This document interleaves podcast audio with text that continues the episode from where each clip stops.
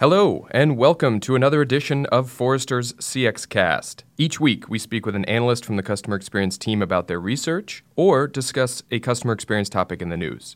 Along with my co host, analyst Deanna Laufer, my name is Sam Stern. You will hear both of our voices each week.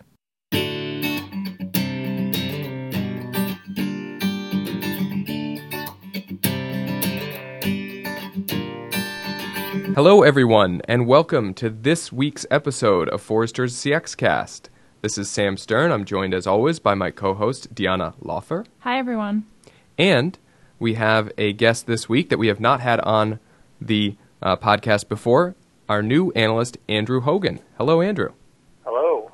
Glad to be here. And we wanted to talk to you today about your report uh, about how Visa tackled a thorny customer experience problem with smartphones. But first, um, Andrew, you're uh, new to Forrester. You're new to the CXCast audience. We'd like to ask you first about you. Um, tell us uh, where you've come to Forrester from, uh, what you're going to be writing about uh, as you move forward, and uh, uh, where you are in the world.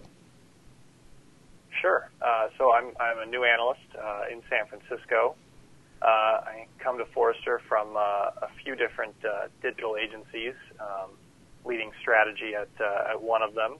Um, my coverage area will be, uh, you know, in, in, the realm of digital customer experiences and how to improve those things, and, and generally just bringing a, a kind of a halo of technology optimism to customer experience. Great. Well, welcome, and, and thanks for joining us today. And as Sam Great. mentioned, um, your first report that you wrote um, was about a thorny CX problem that Visa tackled, as uh, as your report says. Tell us about what that problem was. What was the impetus for that re- that report? Yeah, absolutely. So the the big problem that Visa was having is that uh, you know their their customers would travel and, and go outside of normal purchase behaviors and um, you know try to use their cards and and it would be declined. And if, if this has ever happened to you, you know just how frustrating it is. You you've had a great dinner, you're maybe out with clients, you go to reach for your card and pay, and then boom, declined, and it's just so jarring. Um, and and it's actually a pretty common issue. Uh, you know, up to 20% of credit card users say it's happened to them, uh, and, and you know. It's so jarring when it happens that it, it sort of shakes your, your ability to believe that you can pay in the future. Yeah, I think it casts doubt for you every subsequent time you use it that's not you know your your cup of coffee at the at your local Starbucks, right? It's any time that it's going to be slightly outside of your, your patterns that you you're, you're then worried, you're spooked. Yeah, I was actually I was booking tickets for my honeymoon to Turkey, and I had spent all this time trying to figure out when I was going to go, and I was finally sitting down to pay for the tickets, and my credit card gets declined, and it was such a yeah. such a pain, but also this sort of disappointing moment um, where I knew I couldn't sort of move forward with this trip. Right.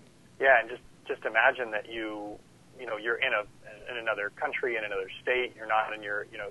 Fortunately, you were you know booking probably at home. Yeah. Uh, now imagine that you are out of your element, and it's just uh, it's even more of a of an issue. Yeah, it's a it's a it's a real moment of truth for that customer, and it's a huge letdown, in a sense, right? Yep. yep. So so what is Visa doing to deal with this problem? Yeah, so I think so I think one thing that's really important to understand here is that uh, there were 11 billion dollars in credit card and debit card losses in 2013. So it's not like Visa can just say like, "Oh, okay, we'll just we'll let these things go through."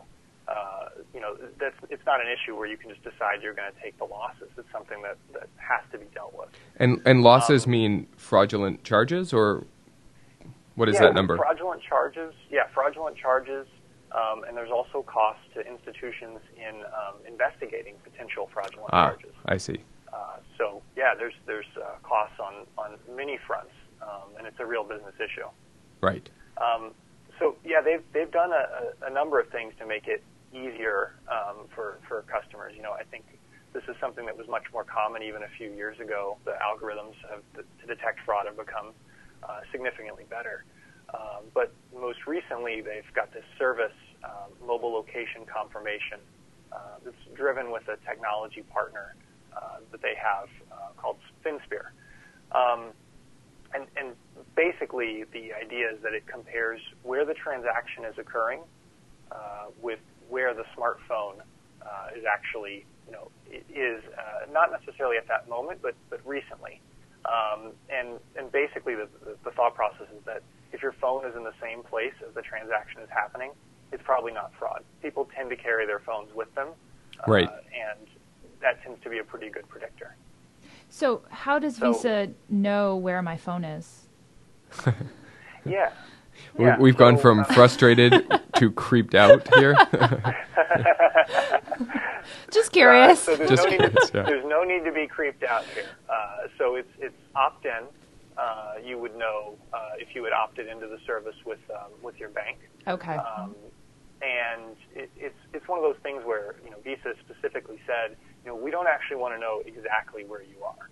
We only want to know generally where you are. Uh, you know, the capability exists to know, uh, you know, in very very fine detail, uh, but they really just need to know city, state, you know, that kind of thing. Uh, right. For this kind of transaction, that's enough. And, and they were very specific in doing it that way to avoid that creep factor. So once Deanna was on her honeymoon, so long as you know they see that she's in uh, Istanbul or another city in Turkey, um, that she then when she charges something relatively close to there, they're saying, okay, the smartphone's there. Um, we're fairly confident that Deanna did take that trip and is over there now charging things as you would. Right. right. Got it. And, and I, I should add, I should add that there's it's not the only check that happens here. You know, there's there's a, a very short millisecond long check that you know looks at recent purchase behavior, um, that looks at you know past behaviors, looks at other potential signs of fraud. Um, so this is just adding to a check that's already occurring. This is really interesting to me because it, it seems like a, um, to borrow a common Forrester phrase, a mobile moment. And yet it's sort of in the background, right? They're using your phone to verify your identity uh, to make sure that this purchase is one they should approve, that you'll be happy that they approved. And it's because of your mobile phone, and but it's happening almost out of your um, consciousness then. Mm-hmm. That's really interesting. And I think that's one of the great things about technology is that you can either bring it to the front and it can be the star of the show, or it can be a you know a passive enabler of a better experience. Um, and, and those are the kinds of you know those are the kinds of things that really interest me. Uh, you know, yeah. giant video walls are great, but making it so that this thing that was a problem is now no longer an issue, that's really exciting. So give us um, give us a, a stat or two about you know the, the, the impact this has had. Why has this been such a smart move for, for Visa? Yeah, so um, you know the, the, the Visa is currently projecting that they can reduce the, the false fraud declines by 30 percent. Um, and you know, I think one of the big issues with any kind of technology, you know, driven improvement like this is that you know there's a there's a concern that maybe you'll have to uh, the merchants would have to buy new technology, new new terminals. Uh, you know, consumers would have to jump through hoops, and you know, the, the there's there's no extra cost for merchants. Um, wow. There's you know, yeah, it's it's just something that's happening, um, and they're actually expecting that that partner costs uh, so the, the, issuing institutions for, for Visa cards, um, that uh, the costs will decline um, from the current hundreds of millions of dollars where they're you know, spending either having people proactively call and say, hey, I'm traveling to Istanbul, please don't decline my card. Uh, right. Um, to, you know, the, the transactions that, you know, they're checking in, is this an okay transaction? Should we, should we authorize this? Um, and then there's, there's benefits too in terms of people actually turning to these cards more. Um, the, the FinSphere um, research that uh, uh, Visa commissioned and that, that the two groups did together before uh, launching the service says that you know something about half uh, of consumers would actually use a card more if it had this kind of protection because they feel that pain uh, that, that has happened before. Uh, and so it's, it's something that would actually get people to pull out their Visa uh, more and more often at those, like you said, sort of mobile moments uh, right. where they're they're out and about. So you said that customers have to opt into this service. Um, why does Visa think that people will opt in, that they'll want the service?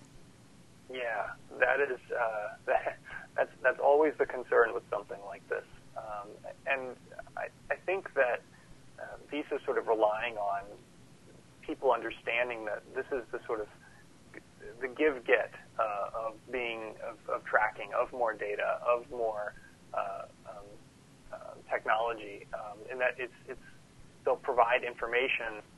That con- consumers will provide the information and then um, receive something of great value in return. Um, and if you if you question whether people will do this, you can look at Mint, um, which has millions of users, uh, and you literally put all of your information, financial information, into Mint into one place. When, when you put it like that. Well, Mint, Mint doesn't describe it that way, but no, that is right, basically right. what's happening. um, and and uh, I, I think the other big thing here is that people actually expect that banks will try to protect them from fraud. Um, and you know, the, the research indicates uh, you know 75% of affluent consumers think that banks are already doing a good job um, uh, uh, and are committed to safeguarding privacy and security. So if anybody's going to have permission to do this kind of thing, uh, it's, it's going to be banks and and, uh, and and Visa too.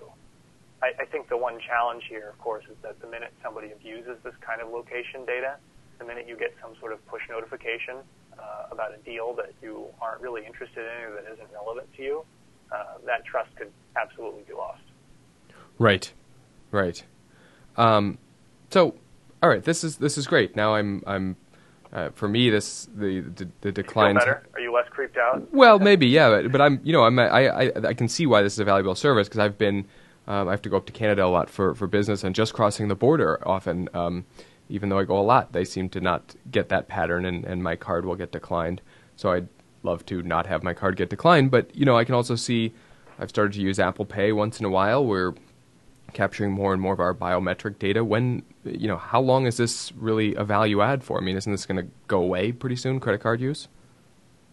Yeah, uh, I mean, absolutely. Mobile mobile contactless payments are going to be the thing that the way that people pay in the future. The market that market will only grow. You know, when you pay with Apple Pay, it is very secure. Um, it is it, it, it feels you feel confident in it. It actually reduces you know some level of physical movement since you're getting your phone out, which you're probably looking at anyway.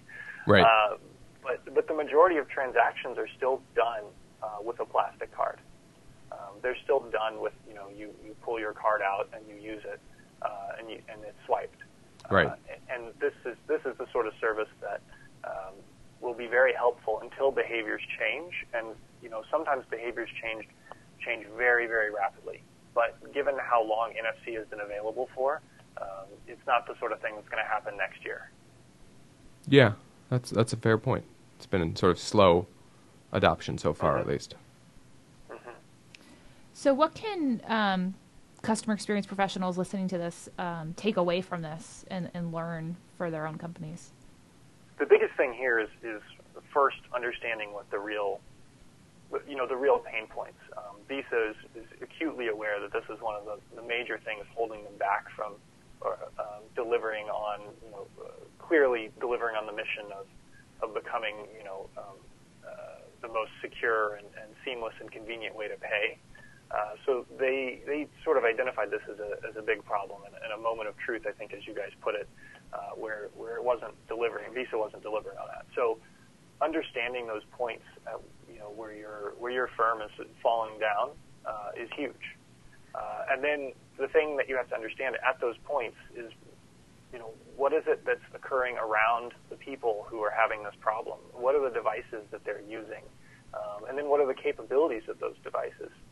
Uh, and, and how could those things be used uh, to, to solve the issue without rolling out giant disruptive um, changes in processes or, or technologies uh, in the way that Visa avoided. You know, the, not not asking their merchants to do anything different is big. Yeah. Uh, you know, there there is the, the need for banks to make a change, um, but it's it's very you know it's it's not a, a disruptive way of, of implementing this sort of service. Um, And it seems like know- there's a, a clear value add for merchants, for the banks, for the customers, right? For all the sort of stakeholders in their ecosystem, there is a clear reason why they would want this to happen, if especially when the barrier for it to happen is so low. Absolutely, absolutely. Um, and I think there is a danger here in like, oh well, we'll throw technology at any problem and it'll solve it. Uh, and and the key is how you get that implementation done and what you uh, what what you know that uh, consumers will actually do. Um, those are just such key considerations. So there's there's a lot to be learned from this, um, and it goes far beyond you know use location data, improve experiences. It's actually solving a problem with technology without a tremendous amount of effort. Great. Well, Andrew, thank you for joining us uh, on the podcast. We appreciate it. And uh, for listeners interested in uh, more detail on this Visa case study, the report is called Brief. Uh, Visa tackles a thorny CX problem with smartphones. And uh, Andrew will link to the report uh, in the podcast episode. Thanks all for joining us, and we'll talk to you again soon. Bye for now.